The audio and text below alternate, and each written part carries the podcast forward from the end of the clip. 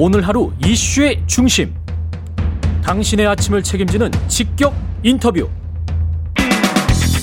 여러분은 지금 KBS 일라디오 최경영의 최강 시사와 함께하고 계십니다.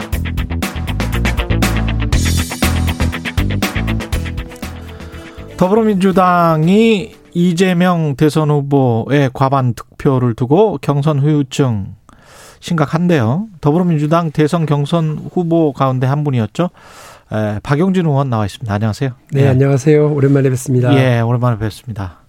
전쟁이었습니다, 거의. 끝나고도 전쟁이네, 근데. 예. 저, 저한테는 뭐 아주 의미 있는 시간이었고요. 또, 뭐, 과제도 많이 남기고 숙제도 많이 있죠. 음, 경선 끝났는데 소감은 어떠세요? 해보니까. 음, 아, 진짜 겁 없이 달라들었구나, 이런 아, 생각이 하나 들고요. 예. 어, 대한민국에 꼭 필요한 게 사실은 이제 좀 정치가 젊어져야 된다 이런 거였어요. 예. 그리고 정치가 시대의 발목을 잡는 게 아니라 손목을 잡아 끄는 역할을 좀 해줘야 되는데 그런 면에서 제가 어떤 에너지도 좀 불어넣고 변화의 조짐도 좀 끌어내는 그런 국민적 바람에 부응하는 역할을 하려고 했는데 어 일정하게 그런 그 뭐 흐름을 만드는 거는 있었던 거는 같아요. 예. 그리고 뭐 새로운 아젠다도 제시를 했고요. 다만 그 제가 최종 뭐 그 주인공 음. 혹은 선두 선두에 서는 역할 이거는 이제 못하게 됐습니다만 예. 어, 이런 도전은 계속돼야 된다고 생각하고 저도 그래서 뭐 마지막 연설에 어, 민주당 경선의 결승선 어. 박용진에게는 새로운 출발선이다 어. 이렇게 말씀을 드렸고요. 민주당 지지자들 그리고 국민들은 왜 이재명을 1등, 이낙연을 2등으로 시켰을까요? 어, 이게 선거라고 하는 게 뭐 정말 오만 가지의 이런 그 원인들이 서로 겹쳐가지고 만들어지는 거긴 한데, 네. 어, 이재명 후보가 뭐 본인 스스로 얘기하는 것처럼 일종의 행정을 하면서 보여줬던 돌파력 결과, 아, 이런 부분이 어, 이 시대를 끌고 가는데 필요한 어떤 뭐, 그 에너지, 리더십, 이런 거라고 국민들은 판단하신 거죠. 예. 이게 무효표 갈등이 좀 있는데, 거기에 관한 입장은 이제 김두관 후보랄지 정세균 후보랄지 두 분은 어 경선에 승복해야 된다 이 원칙적 네, 입장은 네. 바뀌셨는데 박영진 의원님은 어, 떻게 생각하세요? 저는 뭐 선거 결과 나오고 바로 어 이재명 후보에게 축하한다. 예. 그리고 모두가 힘 모아서 가자 이런 입장문을 이제 바로 냈고요. 예. 어 지금도 마찬가지입니다. 어 이 무효표 관련해서 그 당원 당 규상 들여다보면 이거 좀 이상한 거 아니야 생각할 수 있어요. 예. 예. 충분히 그럴 수 있다고 보는데 그 부분에 대해서 어 경선 도중에 그걸 변경시키거나 그 선거 관련 당규를 변경시키거나 하는 것이 어 쉽지 않은 일이고요. 예. 그게 원칙적이진 않은 일이거든요. 어. 그래서 어 이번 문제와 관련해서 저는 어 이낙연 지금 이낙연 캠프는 이의 제기를 하고 있는 거예요. 그렇죠. 그러나 이낙연 후보는 승복하실 거라고 보고 아. 어, 또 승복 해야 한다고 저는 생각을 합니다. 이 시간을 끌수록 모두에게 상처인 음. 일이거든요. 예. 그래서 신속하게 정리를 해야 되는데 당 지도부가 이의 제기는 받아들여서 예. 그거에 대한 해석을 책임 있게 하시면 되고요. 또 선거 결과는 이낙연 후보가 받아들여서 어, 당이 힘을 모아서 대통령 선거 승리를 위해서 가야죠. 예. 예. 관련해서 아까 그 마지막 연설 말씀을 하셨는데 저도 이게 요즘 화제가 돼서 그 일부를 언론 보도가 좀 나왔습니다. 그 중에서 그 뭐랄까요? 딱 눈에 띄는 부분이 이거더라고요. 김용균 씨에게는 1억 3천만 원, 평택항의 이선호 씨에게는 1억 3천9백만 원, 언론에 보도된 이들에게 주어진 산재 보상금 등이었습니다. 구이역 김군에게는 겨우 7,900만 원이었습니다. 그야말로 사람 목숨값이죠. 그런데 화천대유 곽상도의 아들은 어지럼증 산재 위로금만 50억 원이랍니다. 이러면서 좀 약간 울먹이셨다. 울먹였다. 쓰면서 울었었어요. 아. 왜냐하면 저는 저 저도 몰랐어요. 네. 그러니까 구이혁 김군이 아 19살이구나. 그리고 그랬네. 김용균 스물 어, 3살, 이, 이선호가 24살, 정말 그랬네. 음. 왜, 왜 이 사람들은 자기 나이에 30이라고 하는 숫자를 하나 더 얹어보지도 못하고, 그, 그렇죠. 죽었는데, 그 목숨값은 1억도 안 되기도 하고, 1억 겨우 넘기도 하고 이러는데, 뉴집 자식은 그 50억이라고 하고 50억이라고 하고 뭐 뻔뻔하게들 얘기들 하고요. 네. 이거 내 정당한 대가라고 얘기하고 50억을 또 더 황당한 건 화천대윤이 뭐 이러면서 그 전직 국회의원 전직 판검사들 그 이름값으로요. 네. 몇 억씩 받아 제가 처먹었다고 썼어요. 네. 일부러. 그리고 그렇게 연설을 했어요. 몇 억씩 받아 처먹고 정말 뻔뻔하게 저렇게들 살고 있는데 왜 우리 젊은이들은 저렇게 죽어야 하나 죽고도 저렇게 목숨값이 그 사람들의 이름값만 또 못하게 취급을 받나. 그렇죠. 아, 이 그거는 사실은 제가 이렇게 쓰다가 쓰다가 약간 울었는데 음. 아, 이거 그 대목을 다시 연설을 하는데 어, 또더 울컥 하더라고요. 근데 그 연설하다가 그럴 수는 없어서 어. 꾹꾹 참으면서 이제 했어요. 이게 아들이 둘이 있고 뭐 다들 뭐 예. 아들 딸들이 있으시겠습니다만 그렇죠. 그 아직 애들이 중학생 고등학생인데 아유 정말 미안하더라고요. 그런 세상을 준다는 게 어, 아니 그렇 그저 그렇거든요. 제가 뭐 일찍이 세상에 저항하고 살아서 스무 살 때부터 데모도 하고 학생 운동하고 뭐 진보정당 운동도 하고 이게 다 세상 바꿔보겠다고 한 건데 이게 뭐야? 그 이제 아직도 이런 세상을 우리 국민들에게 하고 우리 아이들에게 남겨줘야 되나 이런 네. 생각이 들더라고요. 그 경선을 하시면서 뭐 내놓은 공약도 많고, 네. 그 다음에 다른 사람들의 공약도 좀 들었을 거 아닙니까? 네. 그 국회의원을 하면서 그게 오히려 자양분은 분명히 될 것 같습니다. 뭔가 어, 이런 법안을 만들면 좋겠다. 내가 말했던 공약이나 다른 사람들 거를 음. 또 합해서 이렇게 생각할 수도 있겠구나. 뭐 이런 아이디어도 또 많이 떠올랐을 것 같아요. 앞으로. 국부펀드 자주 얘기했잖아요. 예. 국부펀드를 하면서 알았는데 우리나라가 국부펀드가 이제 우리나라는 시작한 지 10년밖에 안 돼요. 노 예. 대통령 때 시작을 했고. 근데 규모가 작아요. 뭐 3, 400억 가까이를 운영하는데도 규모가 음. 작은 나라인 거예요.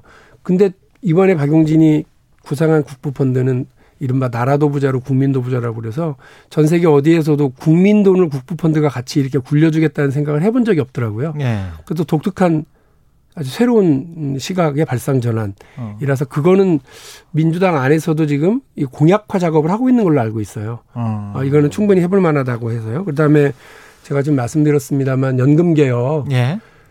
이거는 뭐 차기 대통령이 누가 되든 어, 꼭 해야 될 일이다. 음. 그래서 미래 세대들 우리 청년들한테 부담 남기지 말자.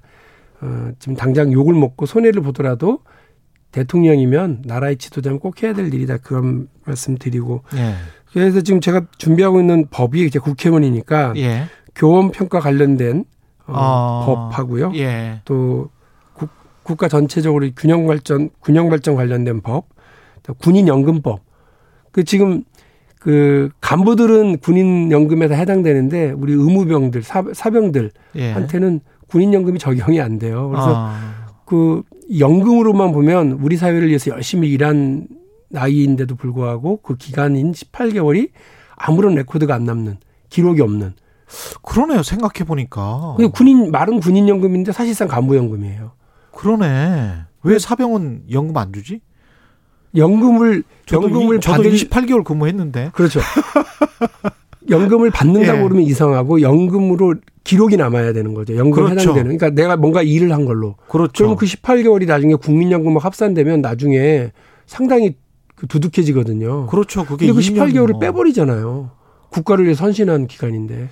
그거는 줘야 될 것 같다는 군대 갔다 온 사람들 입장에서는 약간 그런 생각이 듭니다. 예. 그럼요. 그러니까 예. 저는 뭐 저 모병제 남녀평등 복무제라고 하는 제도적 개혁을 얘기를 했습니다만 이 지금은 지금 의무병으로 있는 우리 청년들에게는 반드시 뭔가 이렇게 그 보상을 해줘야 되거든요. 예. 그런데 그 지금 유, 제가 어떻게 따져 보니까 유일하게 남아 있는 우리 군인들, 의무병들, 현역병들한테 도움이 되는 제대 군인 지원 그 제도는 죽거나 다쳐야만 받을 수 있는 그 의무와 관련된 아. 아그 의료 지원과 관련된 것만 남아 있지 나머지는 다 사라졌거든요 사실상. 아.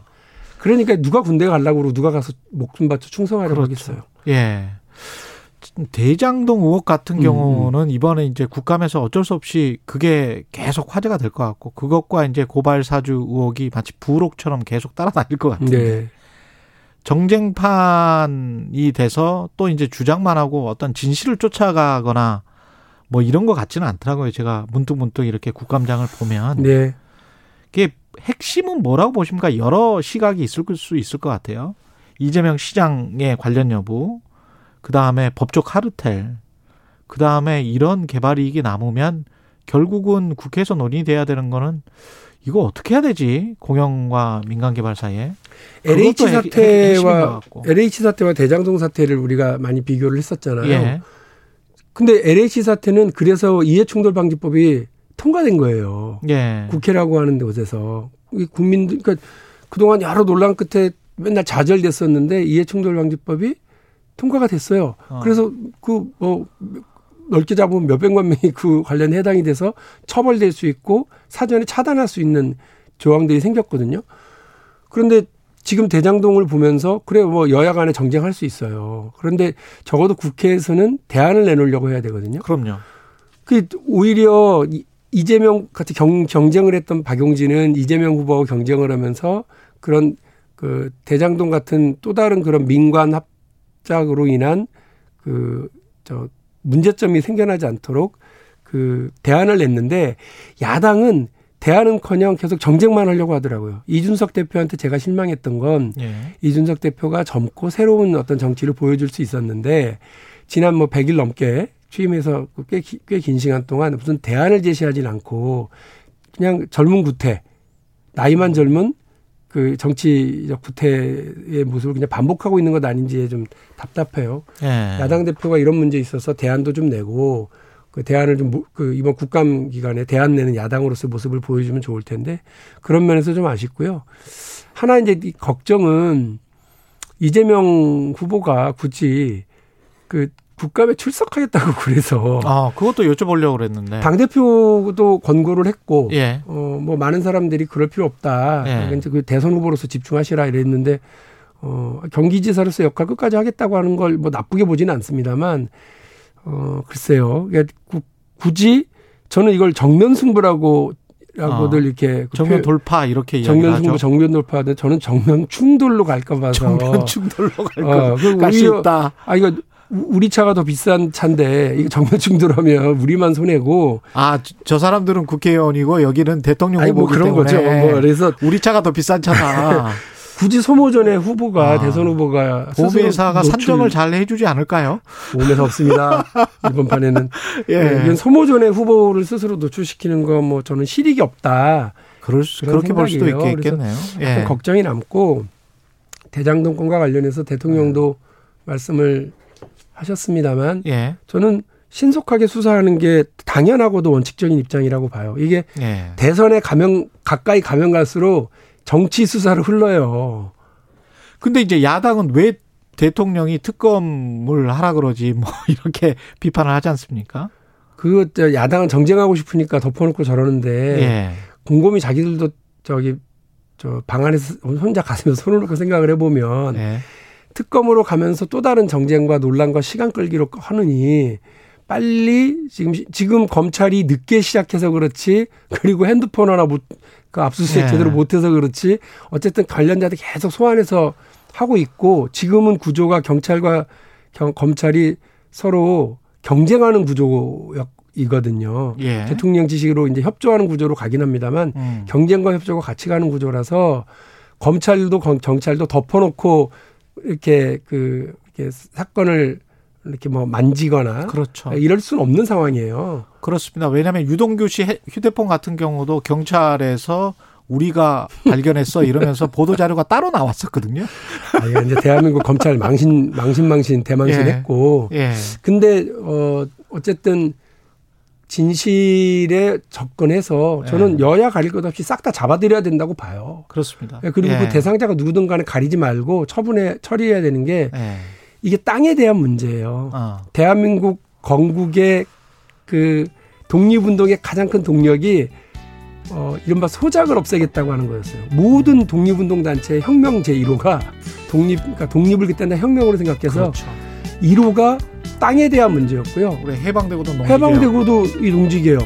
이거 되게 핵심이었고 예. 6.25 때 공산당한테 지지 않을 수 알겠습니다. 있었던 것도 역시 농지개혁의 힘이었죠. 땅이 문제라서. 더불어민주당 박용진 의원이었습니다. 끝났나요? 예. 네.